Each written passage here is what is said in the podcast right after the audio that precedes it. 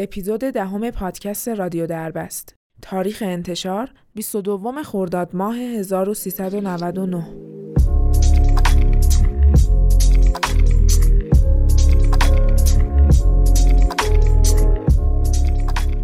درود میگم من سعید خورسندی هستم گوینده و تهیه کننده رادیو دربست. امروز با اپیزود دهم در خدمتتون هستم.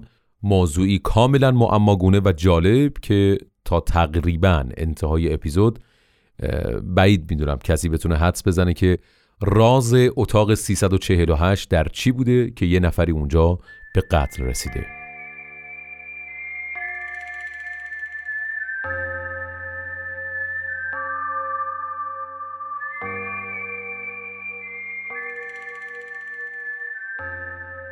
جسدی در اتاق 348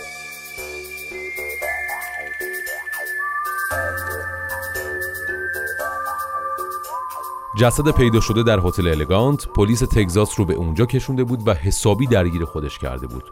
اونا هیچ انگیزه ای برای قتل گرگ فلینکن که خیلی هم محبوب بود و صاحب کمپانی نفت و گاز بود پیدا نکرده بودن و هیچ توضیحی هم برای آسیب هایی که به اندام داخلیش وارد شده بود نداشتن. در جستجوی یافتن قاتل سوزی همسر گرگ فلینکن سراغ کارگاهی به اسم کن برانان رفت. بازپرسی که تبهر بسیار خاصی در حل پرونده های پیچیده داشت و یه بار دیگه اون موفق شد که راز این پرونده عجیب رو کشف کنه.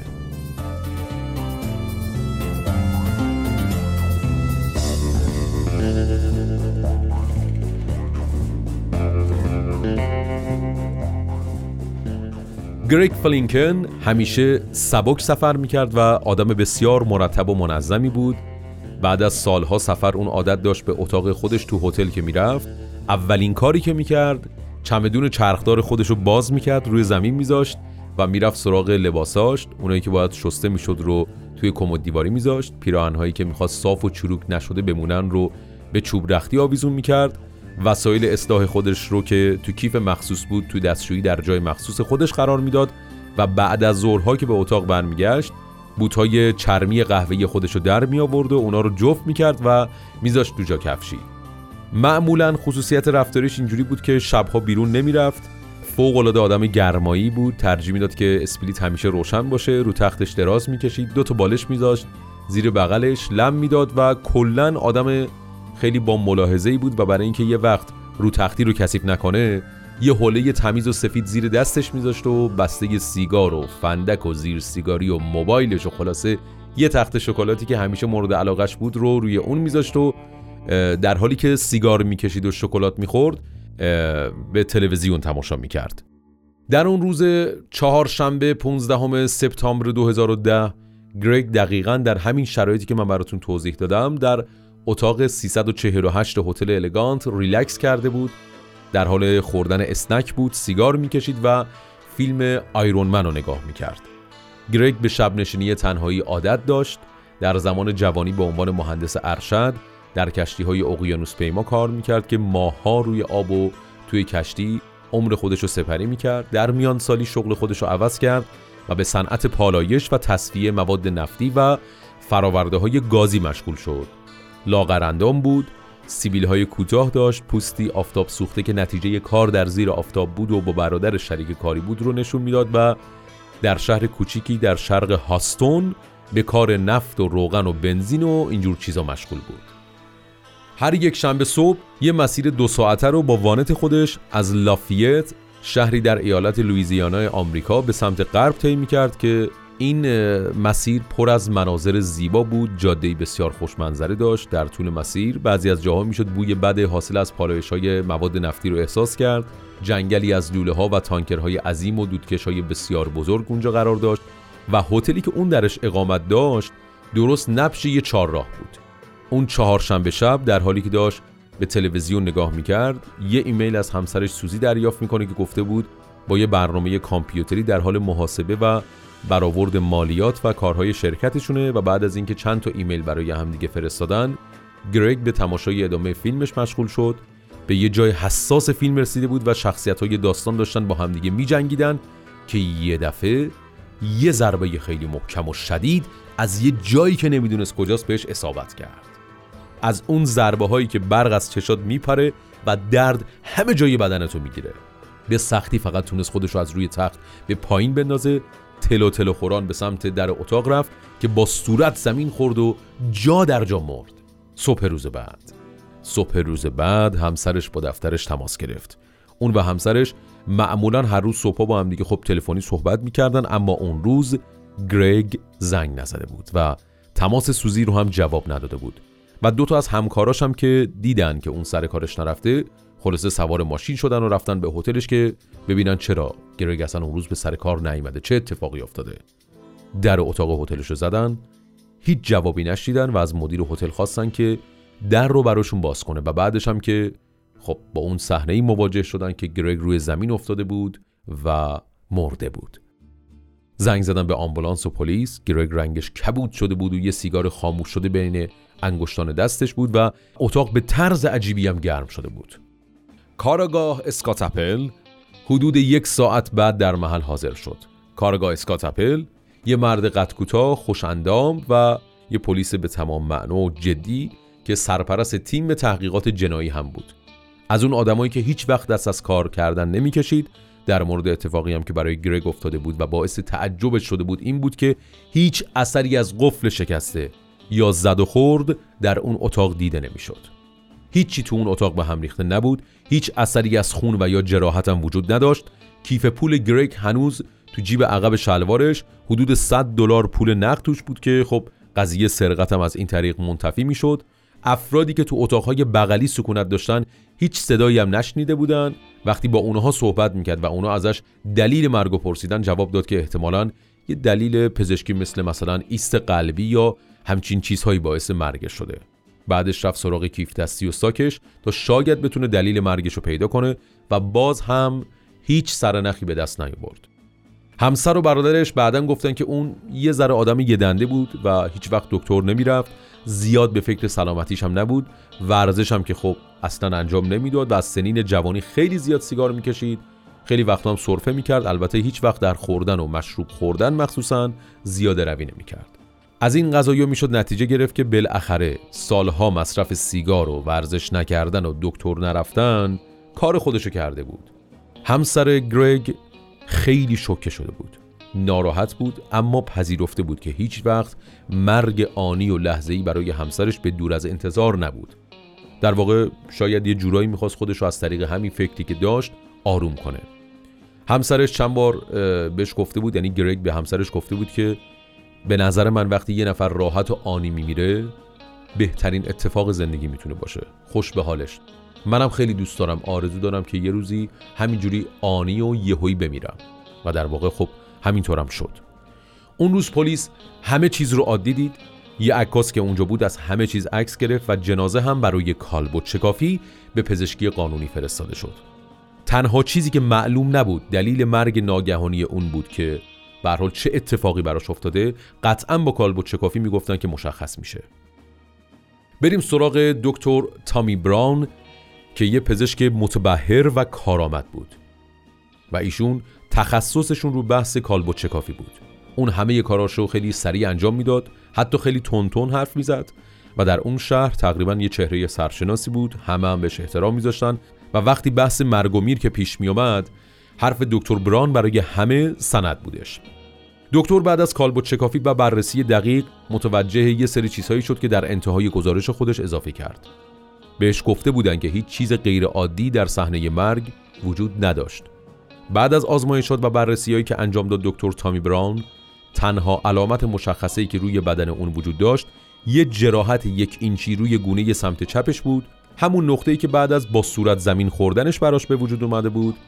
و اما به طرز مرموز و مشکوکی یه اثر زخم حدود یک سانتیمتری هم روی پوست زیر شکمش وجود داشت. این زخم برای دکتر یه مقدار عجیب بودش و اطراف اون زخم دکتر گزارش کرده بود که کمی ورم کرده و یه کبودی در قسمت کشالای رانش هم وجود داشت که دکتر این احتمال رو داد که یه چیزی به شدت به اون ضربه زده بود. از این نتایجی که دکتر تامی بران گرفته بود می‌شد حد زد که یه اتفاق مشکوکی براش افتاده. وقتی دکتر بران بدن اونو شکافت با مقدار زیادی خون و آسیب‌های داخلی شدیدی مواجه شد. یه مقدار از غذای نیمه هضم شده از داخل معدش بیرون ریخته بود. دکتر چند تا جای پارگی در داخل شکم، جیگر و دو تا دنده شکسته و همینطور یه سوراخ در دهلیز راست قلبش دید. شرایط داخلی بدن گرگ یه واقعیت تلخ و بازگو می‌کرد. دکتر تامی بران میگه که اونو با بدترین شرایط و فجیترین حالت کتکش زدن. بران به این نتیجه رسیده بود که آثار کبودی و زخمایی که در قسمت تحتانی بدن گرگ وجود داشت بر اثر ضربات سنگینی بود که بهش وارد شده بود و همینطور به صورتش هم ضربه زده بودن و خونریزی شدید داخلی در عرض کمتر از سی ثانیه باعث مرگش شده در فرم مربوطه دکتر مقابل عبارت علت مرگ نوشت قتل وقتی این خبر شوکه کننده به گوش کارگاه اپل رسید بلافاصله با دکتر بران تماس گرفت و ازش توضیحات بیشتری خواست. دکتر گفت مردی که در اتاق 348 مرده به اندامهای داخلی بدنش به شدت آسیب وارد شده و شدت جراحات داخلی حتی در بعضی از تصادفات شدید رانندگی هم به همین حدی که من در بدن گرگ دیدم نیستش. انگار از ارتفاع خیلی زیادی سقوط کرده. در اون منطقه به ندرت قتل اتفاق می افتاد معمولا مثلا سالی ده تا که به نسبت رقم بالایی نیستش در اون منطقه و گرگ در اون سال یکی از اون ده نفر بود. خیلی از این قتل ها پیچیده نبودن و قاتل به راحتی پیدا می‌شد ولی در مورد این قضیه یه مقدار اوضاع فرق می‌کرد چون علت مرگ گریگ به شدت عجیب بود. هفته ها و ماهای زیادی کارگاه اپل تلاش خودش رو انجام می‌داد پرونده رو از جنبه های مختلف بررسی می‌کرد تا بتونه راز این قتل مشکوک رو کشف کنه. اما بعد از گذشت 6 ماه واقعا دیگه متوجه شد که هیچ دلیلی برای این قتل نمی‌تونه پیدا کنه. اینکه اون در اتاقش مورد ضرب و شتم قرار گرفته باشه اصلا منطقی به نظر نمی رسید مگر اینکه اونو در جای دیگه کشته باشن و بعدا جسدش رو به اتاق آورده باشن و با دقت تمام روی فرش خوابونده باشن. هیچی در اون اتاق به صحنه جرم شباهت نداشت. چجوری میشه یه نفر رو انقدر کتکش زد تا به اندام داخلیش به این شدت آسیب برسه اما روی بدنش اثر خیلی زیادی باقی نمونده باشه؟ بجز همون یکی دو جای کبودی و زخم کوچیک در قسمت میانی بدنش هیچ چیز خاص دیگه ای برای اون دکتر سامی بران نتونست کشف کنه. و چطور همچین اتفاقی تو اتاق هتل می‌تونه افتاده باشه؟ بدونی که هیچ صدایی از کسی در بیاد و هیچکس متوجه سر و صدای غیرعادی هم اون روز نشده بود. و مهمتر از همه هیچ جوابی برای اصلی ترین سوال ممکن پیدا نشده بود که انگیزه قتل چی می‌تونه باشه. به نظر میومد که گرگ اصلا یه دونه دشمن هم نداشت اینو تحقیقات کارگاه اثبات می‌کرد. اپل به دفعات با سوزی صحبت همسرش رو انجام می‌داد. میگفتش که وقتی اونو با هم آشنا شده بودن سوزی می‌گفت. می‌گفت من 20 سالم بود و در یک گروه راک خواننده بودم به همسرم افتخار می‌کردم. اون موقع خب سوزی اونطور که گفته می‌شد یه دختر جذاب و زیبا و در عین حال سرکش بود. گرگ بهترین مردی بود که از نظر سوزی تا اون موقع دیده شده بود و با گرگ ازدواج کرد. خیلی خوشحال بود. البته برای یه دوره اونها از هم دیگه جدا شدن. بعد از یه مدتی دوباره با هم ازدواج کردن و به زندگیشون حدود 15 سال ادامه دادن تا زمان مرگ مشکوک گرگ برادرش و همکاراش هم میگن که در محل کارش همه اونو دوست داشتن. به خاطر اینکه اون اصلا کسی رو اذیت نمی‌کرد و اغلب اوقات هم بعد از ساعت کاریش تنها بود و با کسی رفت آمد اصلا نمی‌کرد. معمولا غروب ها که به اتاقش می‌رفت تا فردا صبح اونجا تنها بود و با کسی معاشرت خیلی خاصی نداشت. تو مشروب فروشی هم زیاد دیده نمی‌شد و زیادم اهل معاشرت و اینجور کارا نبود.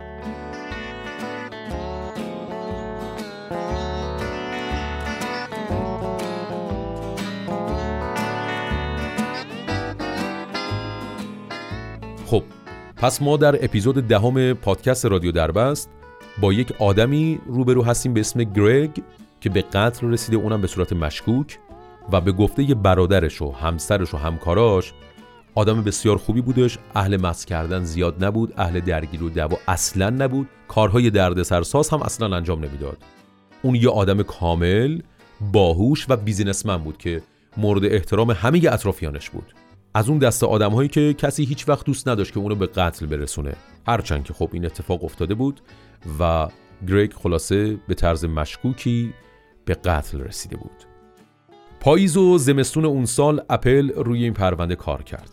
گزارشات هتل نشون می‌داد که غروب همون روز که گرگ در حال درست کردن پاپ کورن در مایکروویو اتاقش بود فیوز اتاق خودش و اتاق بغلی یعنی اتاق 349 و 348 و دوتا اتاقی که دقیقا زیر این دوتا اتاق بود رو ترکونده بود و با reception تماس گرفت و بعدش هم برای آقایی که اومده بود تا فیوز رو مجدد وصل کنه با شرمندگی توضیح داد که چطور سهوا باعث شد که اون فیوز بپره.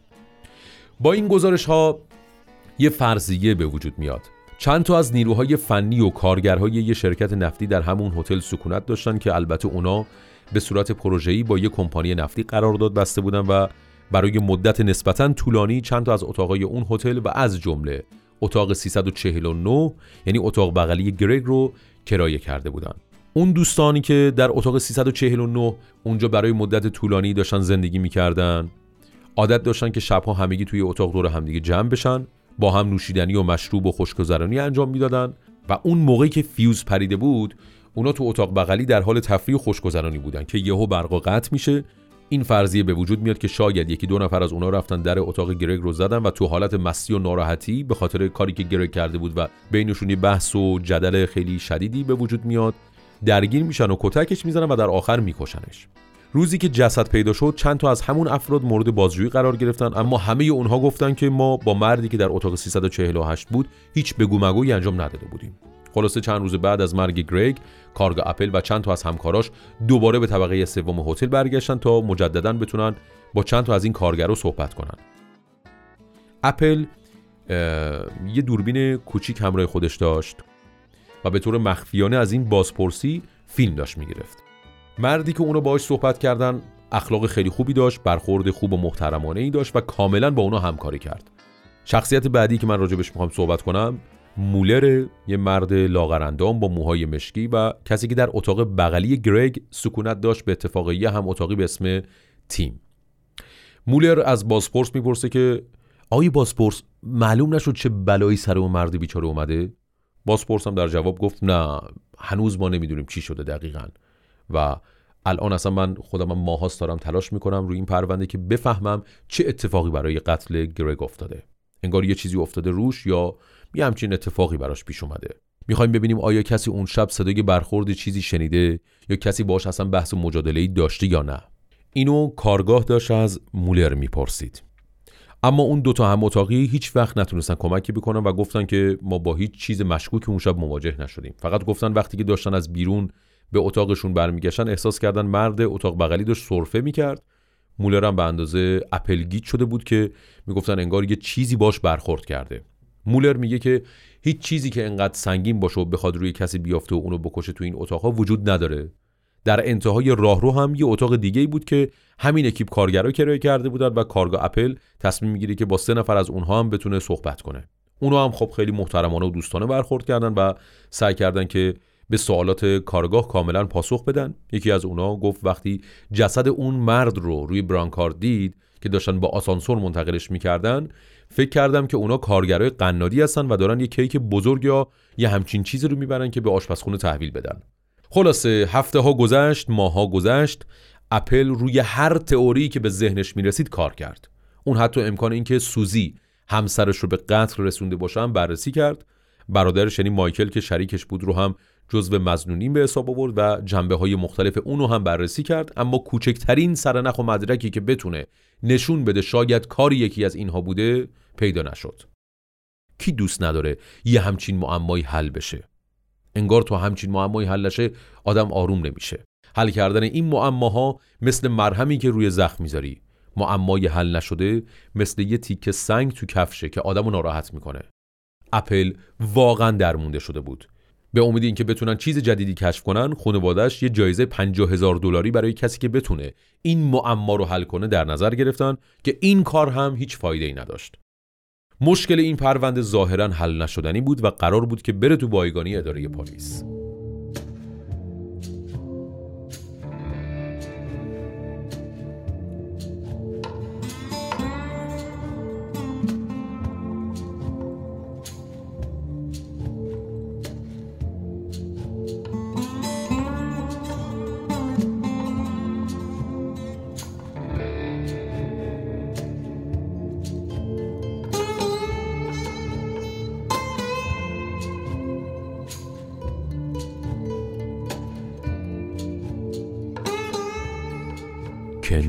کن برانان کارگاه خبره کارکشته و پلیس بازنشسته به کمک حل این پرونده اضافه می شود.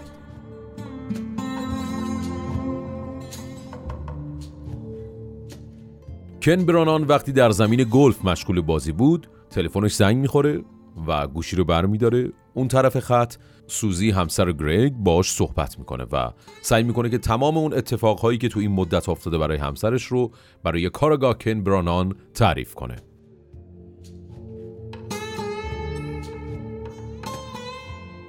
اون ازش خواست یه سری سند و مدرک و برگه این چیزایی که لازم داشت رو براش بفرسته و گفت یه نگاهی بهش میندازم بهتون خبر میدم. خلاصه برنان که یک پلیس بازنشستم هست و در حال حاضر داشت زندگی خیلی خوبی رو تجربه می‌کرد به عنوان کارگاه خصوصی کار می‌کرد. درآمد خیلی خوبی داشت و ورزش مورد علاقش هم گلف بود و خلاصه خیلی لاکچری زندگی می‌کرد. چند ماه پیش که گریگ تازه مرده بود یه وکیل به سوزی و مایکل یعنی همسر و برادر گریگ در مورد این کارگاه خصوصی گفته بود.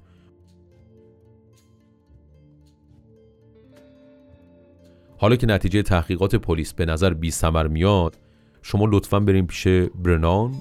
این بسیار بازپرس قویه و قطعا می‌تونه مشکل پروندهتون رو حل کنه. خلاصه سوزی و مایکل هم موافقت می‌کنن تا این اتفاق رو بتونن رقم بزنن که کارگاه برنان این پرونده رو قبول می‌کنه چون به نظرش این پرونده خیلی جالب و چالش برانگیز براش بود و ثانیا به نظر اون افراد خیلی زیادی بودن که در این پرونده می‌شد با حرف کشیدن از اونها به راز این پرونده عجیب و غریب پی برد. از خانواده بگیرین تو همکارا کارمنده هتل و افرادی که در اطراف گرگ اون موقع داشتن رفت آمد می‌کردن و زندگی می‌کردن. برنان کارگاه تازه نفسی بود و به دقت وارد این کار شد. اولین شخصی که ازش بازپرسی کرد سوزی همسر گرگ بود و برای مدت زیادی سالهای سخت و بسیار پیچیده‌ای در مورد رابطه اونها شخصیت اون فرد وفاداریش افرادی که برای همکاری ازشون استفاده می‌کرد پرسید و در آخر به این یقین رسید که سوزی هیچ انگیزه ای برای کشتن همسرش نداره و هیچ نفی از مردن اون بهش نمی‌رسید. کارگاه برنان از سوزی پرسید که اجازه بدید به عنوان آخرین سال بهت بگم که آیا به نظر تو چیزی در مورد صحنه جرم وجود داره که برات کمی غیر عادی بوده باشه؟ سوزی گفت نه ابدا. فقط به نظرم اون روزی که همکاراش به اتاقش رفتن اتاقش خیلی گرم بود.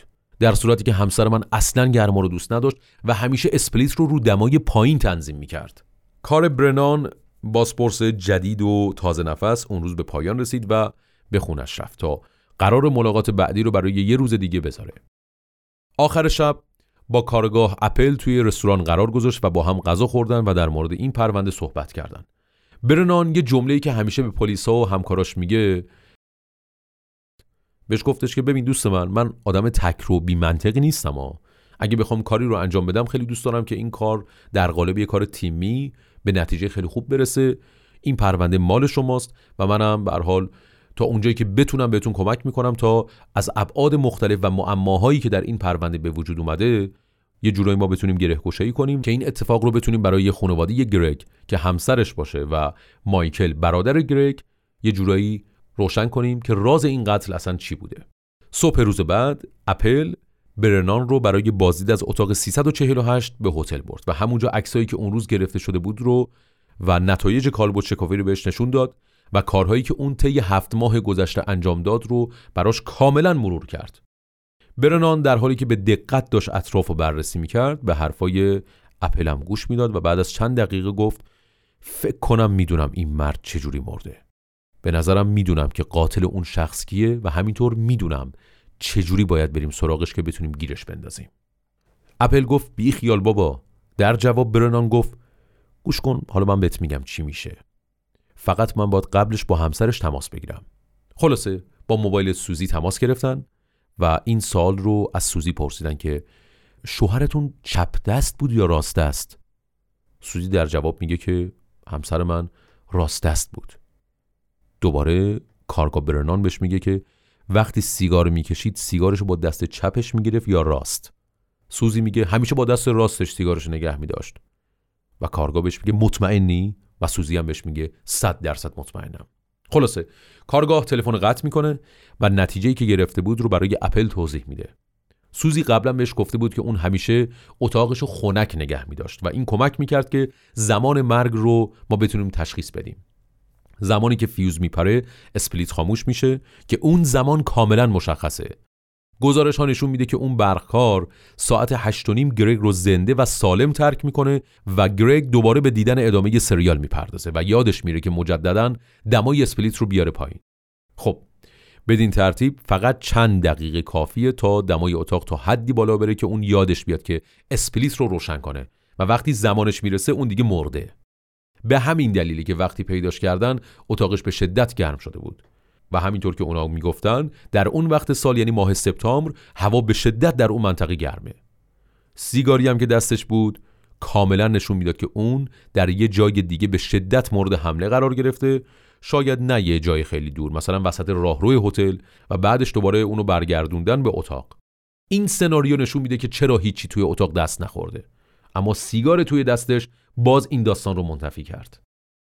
اون میگفتش که غیر ممکنه شخصی که به گرگ حمله کرده وقتی می‌خواست اونو به اتاق برگردونه به نرمی و متانت یه دستش رو زیر بدن اون گذاشته باشه و اونو به زمین خوابونده باشه و یه سیگار روشن بین انگشتاش گذاشته باشه. و همینطور امکان نداره با توجه به اون پارگی دهلیز قلب که بعد از کتک خوردن به وجود اومده گرگ انقدر وقت نداشته که به اتاق برگرد و سیگارش رو روشن کنه و بعد بمیره. به احتمال خیلی زیاد گریک خودش این سیگار رو قبل از اون اتفاق نامعلومی که براش افتاده روشن کرده.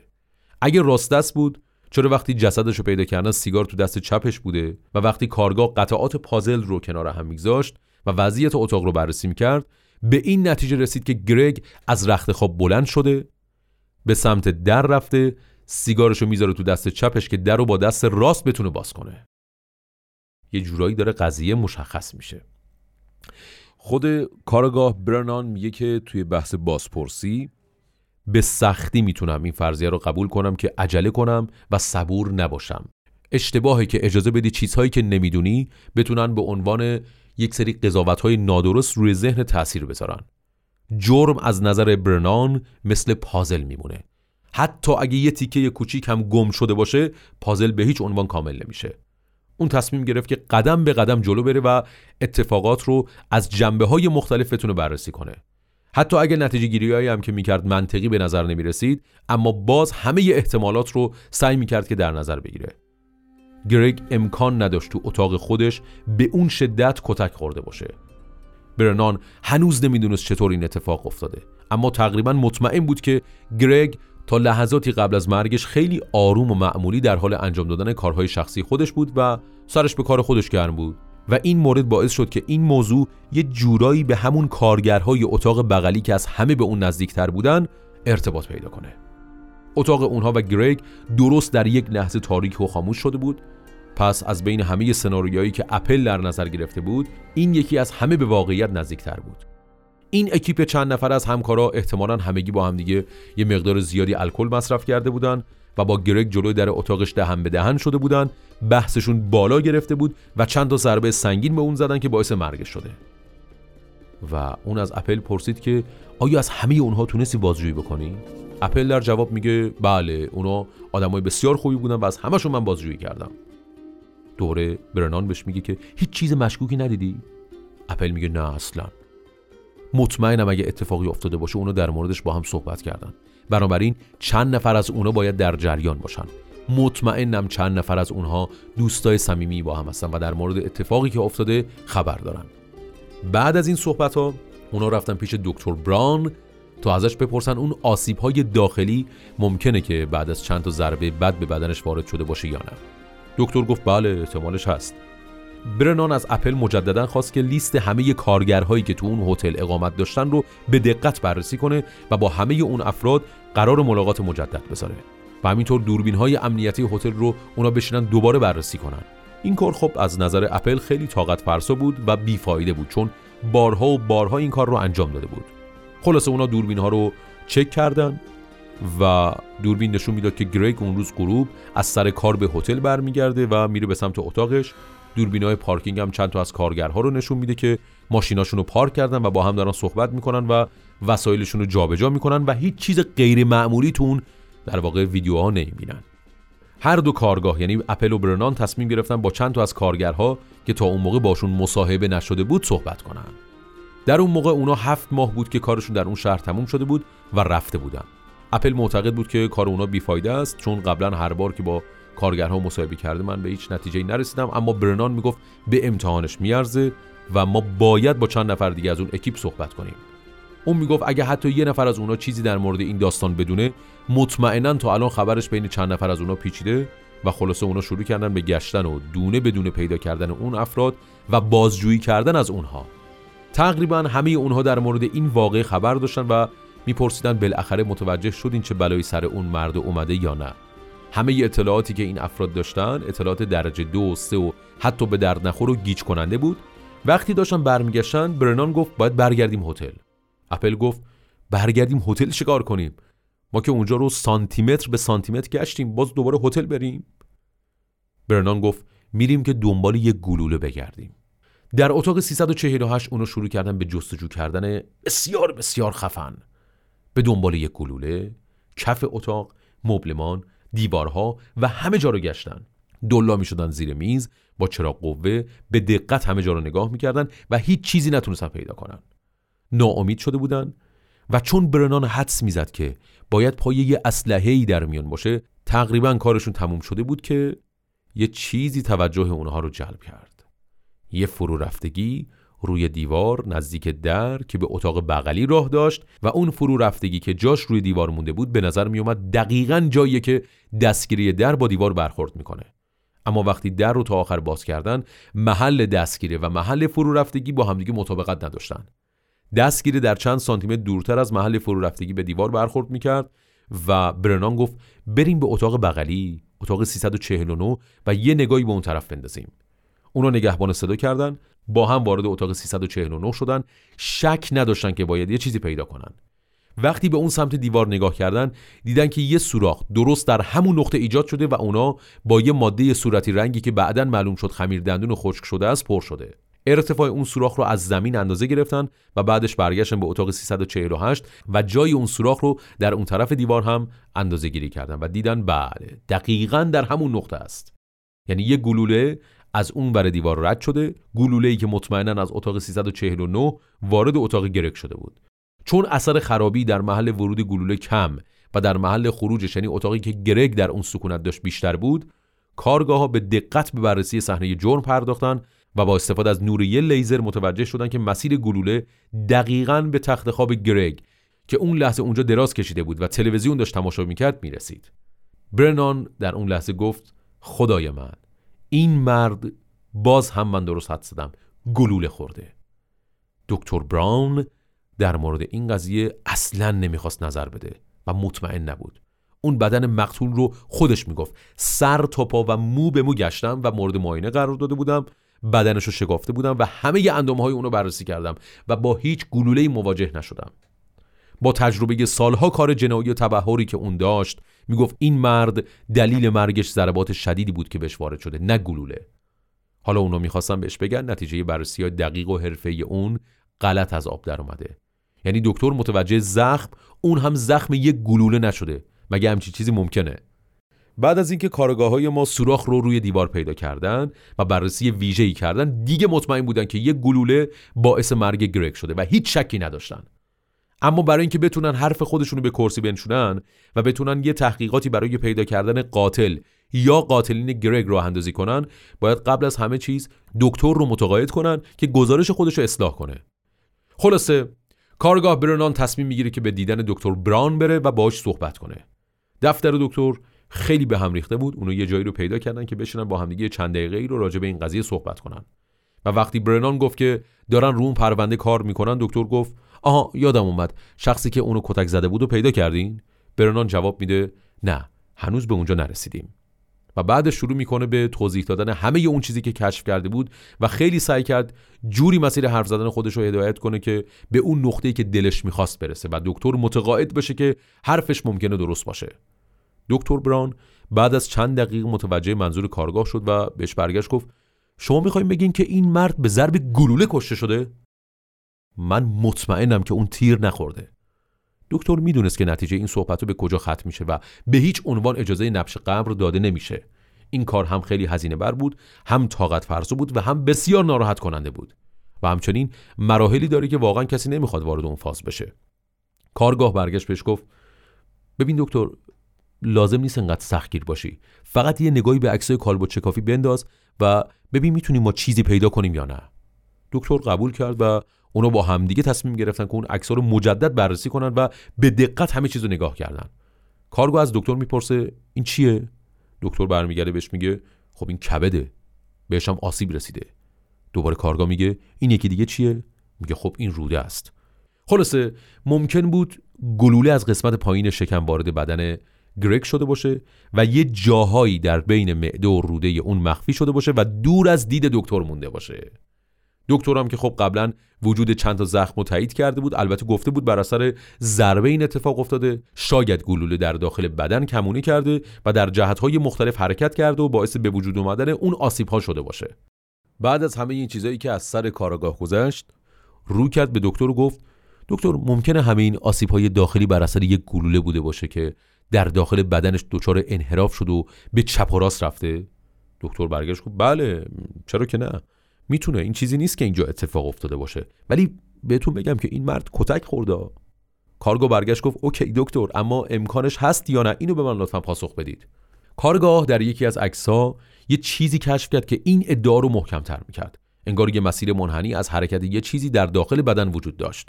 دکتر جواب میده این دلیل نمیشه. بعد از ضرب و شتم هم دقیقا همین شکلی میشه. و بعدش رسیدن به عکسایی که از قلب گرفته شده بود. در اون عکس کارگاه براون به دکتر میگه که آی دکتر این جای سوراخ گلوله است. باور کنید این جای سوراخ گلوله است. نگاه کنید خودتون به من بگید. دکتر توضیح داد که بعضی مواقع که یه نفر با یه شیعی که نکتیز نباشه از ناحیه سینه مورد حمله قرار بگیره این اتفاق برای همین قسمت قلب ممکنه بیفته دوباره کارگاه براون میگه نه دکتر بی خیال این جای گلوله است. قشنگ معلومه چرا نمی‌خواین قبول کنین؟ دکتر عکس رو می‌گیره مجدد بهش نگاه می‌کنه و بعد از یه مکس و سکوت نسبتا طولانی به آرومی برمیگرده میگه آره حق با شماست. این جای گلوله است.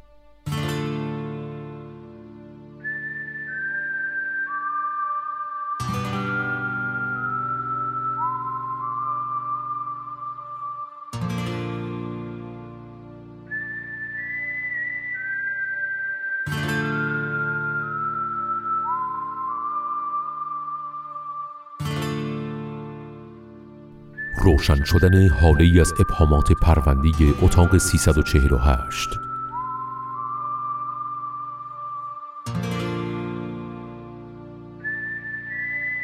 وقتی با آقای تیم یکی از دو نفری که در اتاق 349 سکونت داشتن تماس گرفتن شکه شد. بیشتر از هفت ماه بود که اون به اتفاق هماتاقیش مولر از اون شهر به خونه خودشون برگشته بودن و حالا بعد از گذشت این مدت دو تا پلیس این همه راه رو از تگزاس تا اونجا اومده بودن تا اونا رو ببینن و در مورد مردی که تو اتاق بغلی مرده بود بتونن باش صحبت کنن. تیم و مولر قبل از اینکه پلیسا برسن با همدیگه تلفنی صحبت کرده بودن تا با هم چک کنن تا داستانشون بتونه یکی باشه. تیم با کارگاه ها در اتاق بازجویی در ایستگاه پلیس اون شهر صحبت می‌کرد و واقعا اونا نمی‌تونستن تا این حد ملایم باشن و باش دوستانه برخورد کنن. آقای تیم روی یه صندلی بزرگ و راحت در یک سمت میز نشسته بود و اون دوتا کارگاه یعنی برنان و اپل در سمت دیگه میز با دفتر یادداشت و این چیزا نشسته بودن روبروش و شروع کردن به صحبت کردن. مصاحبه خیلی طول کشید و کلی سوالات مختلف ازش پرسیدن. اونم با صبر و تحمل خیلی زیادی تلاش می‌کرد که همه جزئیات رو به خاطر بیاره ولی صحبتی از اسلحه نکرد و اونها هم سعی کردن چیزی رو بهش تحمیل نکنن. مصاحبه اینجوری شروع شد که در مورد مردی که تو اتاق بغلی شما بود و مرد آیا شما چیزی شنیدی؟ برگشتیم گفتش که بله البته که شنیدم. اما راستش رو بخواین دقیقا نفهمیدم چه اتفاقی برای اون مرد افتاده. ما هیچ صدایی از اون اتاق نشیدیم نه صدای بنگ نه صدای برخورد و نه هیچ چیز دیگه ای برای همینی که یکم داریم تعجب می‌کنیم. دو تا کارگاه مشغول نوت برداری بودن و در آخر نقطه نظرشون رو به نوشته اضافه کردن. تیم پرسید یعنی شما این همه راه اومدین که همین سوالات تکراری رو از من بپرسین؟ کارگاه از تیم خواست متنی رو که از روی حرفاش آماده کرده بود رو به دقت بخونه و هر جاشو که لازمه اصلاح کنه و اونم همین کارو کرد و گفت کاملا درسته فقط اون جایی که از کلمه کارآموز استفاده کردید اونو به کارگر ماهر تغییر بدین و یه سری تغییرات کوچیک دیگه و بعدش هم گفتش که خب باید اینو الان شما امضا کنید. تیم در حالی که احساس خوشحالی و راحتی می‌کرد بلند شد که بره وایستاد و گفت که خب من می‌تونم برم دیگه با من کاری ندارید؟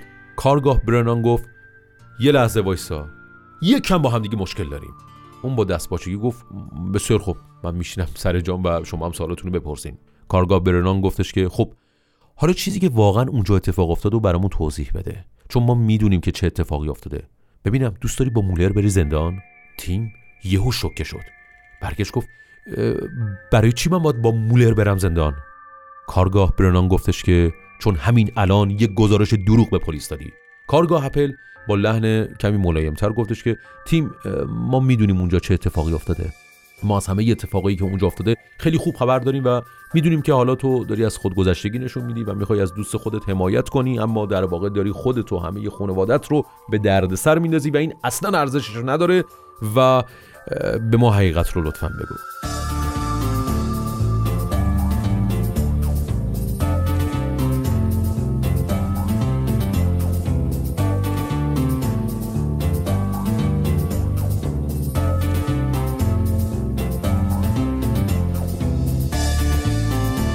یه بازجویی مشابه هم به طور همزمان از یه شخصی به اسم پاسانو که اون شب تو اتاق اونها بود انجام شد. پاسانو به همراه تیم و مولر اون شب در اتاق 349 اونا با همدیگه بودن. خلاصه اونا برای یه مدت خیلی زیادی اون شب داشتن با همدیگه مشروب میخوردن و مولر از پاسانو می‌خواد که بره و از توی ماشینش یه بطری دیگه مشروب بیاره و همینطور کلت 9 میلیمتری اون رو هم از توی ماشین بیاره. وقتی اون برگشت یعنی پاسانو برگشت و تفنگ رو آورد مولر اسلحه رو برداشت شروع کرد به بازی کردن با اون و مولر اسلحه رو به سمت تیم گرفت. اون از ترس افتاد روی زمین شروع کرد به فوش دادن به مولر رو می‌گفت لعنتی این چه شوخی احمقانه این که داری می‌کنی؟ بعدش اونو به سمت پاسانو گرفت که پایین تخت بود و ناگهان یه گلوله شلیک شد. پاسانو شوکه شد و اولش فکر کرد گلوله شدیدی بهش خورده. اما بعدش متوجه شد که گلوله به دیواری که پشت اونها بوده برخورد کرده و دیوار رو سوراخ کرده. مولر یهو جا خورد. و خودش از کاری که کرده بود حسابی ناراحت شد.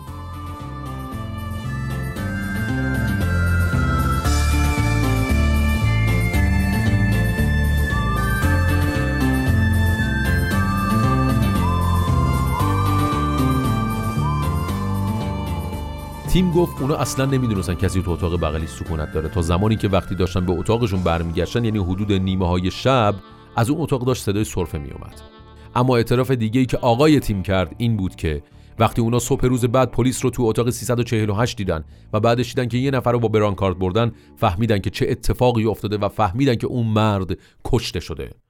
تنها چیزی که جور در نمیومد این بود که اونا می‌گفتن نصف شب که داشتن به اتاقشون برمیگشتن صدای سرفه یه نفر رو از اون بر اتاق داشتن میشنیدن. بنا به دلایل مختلف کارگاه نمی‌خواستن زیاد روی این قضیه مانور بدن و بزرگش کنن اگه واقعیت داشت یعنی گریگ برای مدت چند ساعت بعد از گلوله خوردن زنده مونده بود که طبق نظر پزشکی قانونی امکان نداشت. ولی در هر صورت این دلیل مرگ رو عوض نمی‌کنه و حتی گناه اونها بیشتر میشه که با وجود اینکه فهمیدن یه نفر تو اون اتاق اقامت داره اما بهش هیچ سری نزدن تا ببینن بعد از اون شلیک چه اتفاقی براش افتاده. کارگاه برمیگرده به تیم میگه که بعد از اینکه به طور اتفاقی به دیوار بغلی شلیک شد آیا کسی از بین شما رفت که چک کنه ببینه کسی اون بر دیوار آسیب دیده یا نه؟ تیم جواب داد نه. نمی‌دونیم چرا این کارو نکردیم و واقعا از این قضیه پشیمونیم. و دیگه کارگاه حرف خودش رو قطع کرد و نذاشت که اصلا این قضیه دیگه بیشتر از این ادامه دار بشه چون به جواب بسیاری از سوالاش رسیده بود. در حالی که پلیس اونجا حضور داشت از تیم خواستن که به مولر زنگ بزنه و باهاش در مورد اون شب صحبت کنه. تیم هم که راهی جز این نداشت با موبایلش زنگ می‌زنه به مولر و به مولر میگه سلام چطوری چه خبر خوبی؟ مولر در جواب میگه هیچی کار خاصی نمی‌کنم. نشستم واسه خودم. تو چه خبر؟ برمیگرده تیم در جواب بهش میگه که تازه از اداره پلیس اومدم. مولر میگه خب چی شد؟ چی گفتن؟ من همه داستان همون جوری که با هم چک کرده بودیم بهش گفتم. منظور چیه؟ همین که ما با هم بودیم و دیر برگشتیم به اتاق صدای سرفه اون مرد رو نصف شب شنیدیم و این چیزا. مولر هم میگه خیلی خوب عالیه دمت گرم خیلی کار خوبی کردی. تیم میگه که و وقتی که اونجا رو داشتن ترک می‌کردن منو نشوندن و گفتن خب حالا حقیقت رو باید بگی. و من هم حقیقت رو بهشون گفتم. یه سکوت طولانی بینشون برقرار شد. در مورد اینکه گلوله از تفنگ در رفت و این چیزا گفتی؟ آره من مجبور شدم اینو بگم. خب اونا چی گفتن؟ اینکه اگه حقیقت رو بهشون نگم تو دردسر میافتم. مجدد یه سکوت طولانی بین اونها برقرار شد. خب بعدش اونا چی گفتن؟ نمی‌دونم که اونا می‌خوان تو رو دستگیر کنن یا پاسانا رو یا هر چیز دیگه ای. من واقعا نمی‌دونم چه اتفاقی افتاده. بعدش مولر با صدای بلند داد زد و بعدش یه آه از سر ناامیدی کشید. منظورشون از اینکه حقیقت رو بگو چی بود؟ اونا چیزی در مورد شلیک شدن گلوله می‌دونستن یا نه؟ نه نه نه فقط اونا گفتن دقیقا می‌دونن چه اتفاقی افتاده و گفتن دست از دروغ گفتن بردارم و منم همه چی رو مجبور شدم بهشون بگم. تیم به مولر گفت که ببین پیشنهاد می‌کنم همین الان زنگ بزن به پلیس. اونا صد درصد همین الان دارن میان که دستگیرت کنن باید یه کاری برای خودت بکنی که جرمت سنگینتر از این نشه. اون آدم از شلیک گلوله مرده. مولر برگشت گفت داری سر به سرم می‌ذاری؟ تیم گفت نه. مولر گفت اوه خدای من داری شوخی می‌کنی. الان داری جدی حرف می‌زنی یا نه؟ تیم گفت شوخی ندارم می‌فهمی؟ زنگ بزن. مولر باور نمی‌کرد که اون مرد از شلیک گلوله مرده باشه. بعد از اینکه تماسشون رو قطع کردن اون به حرفای تیم فکر کرد و فکر کرد که قبلا مولر با یه وکیل صحبت کرده بود و اون نتیجه کالبوت شکافی رو به اونا اعلام کرده بود و گفته بود که اون مرد به دلیل برخورد گلوله نمرده. این داستان بارها از اخبار و رسانه هم پخش شده و اونا گفته بودن که دلیل مرگش نامشخصه. اگه بر اثر گلوله مرده بود باید رادیو تلویزیون یه چیزی در موردش می‌گفتن دیگه. خلاصه مولر داشت با خودش کلنجار می‌رفت که اون مرد با گلوله کشته نشده و مرگ اون به یه دلیل دیگه و گزارشات پلیس قانونی هم دقیقا همین رو اثبات می‌کنه. اصلا منطقی به نظر نمیاد. اولش میگن بر اثر حمله قلبی مرده بعدش میگن از ارتفاع سقوط کرده بعدش میگن یه چیز سنگینی افتاده روش. مگه میشه؟ امکان نداره با گلوله کشته شده باشه. باشه الان من به پلیس زنگ می‌زنم دیگه. بعدش به کارگاه زنگ می‌زنه و میگه که من می‌خوام یه اعترافی کنم. کارگاه میگه که پیشنهاد می‌کنم اول با وکیلت مشورت کنی. بعدش تشریف بیاریم به صورت حضوری در اداره پلیس من با شما صحبت کنم.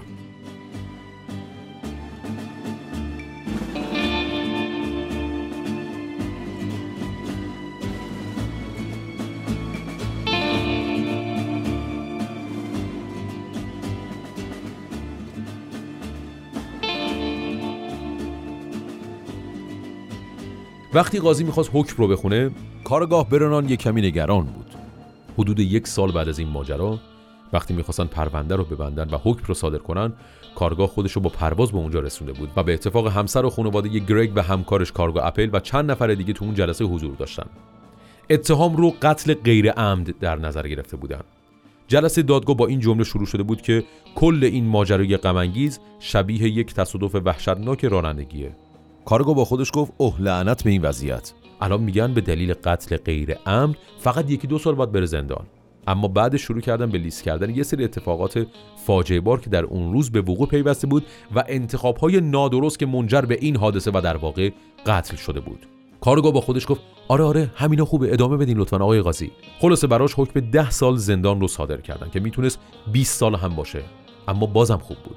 عذر و بهونه هایی که مولر برای دادگاه می آورد مورد قبول واقع نشد.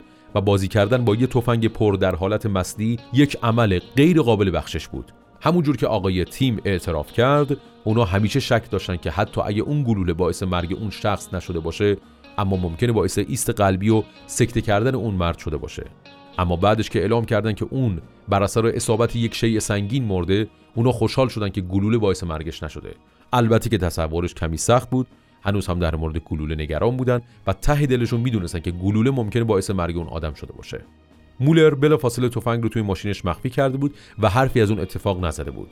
اگه قبل از اینکه کارگاه ها این موضوع رو حل کنن خودش پیش قدم می‌شد و یه حرفی می‌زد که باعث نشه این پرونده انقدر به تعویق بیافته ممکن بود که جرمش تا حد بسیار زیادی بخشیده بشه.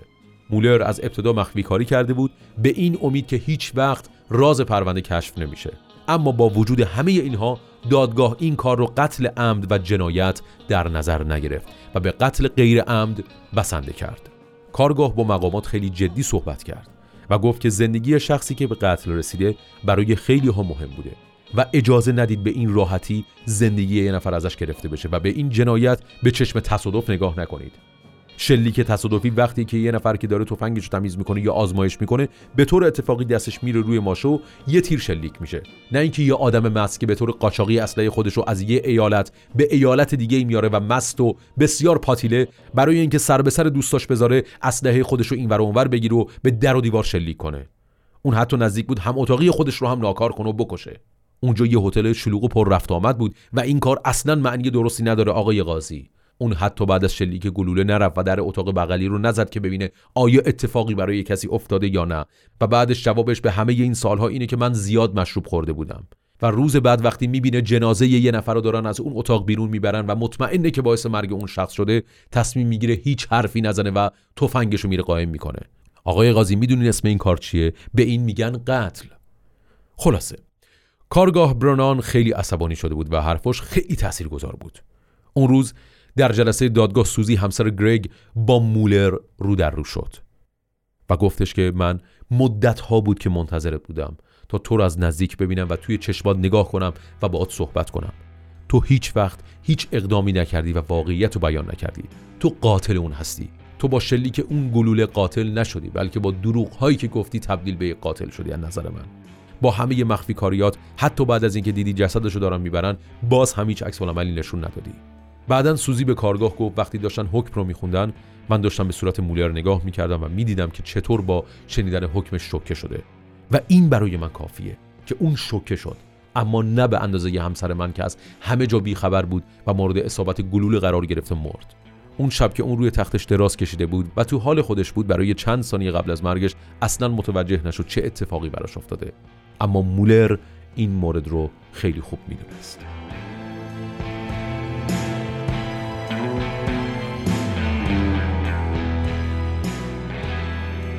بسیار خوب. اینم از اپیزود دهم پادکست رادیو دربست که خیلی موضوع چالشی و معماگونه ای بود که جنبه های مختلفی داشت که با یک شلیک غیر عمد یک فرد از درون بدنش میپوکه و براش این اتفاق تلخ و ناگوار به وجود میاد که موضوع به نظر من خیلی معماگونه و جالبی بود که ما در قالب اپیزود دهم تقدیم حضورتون کردیم.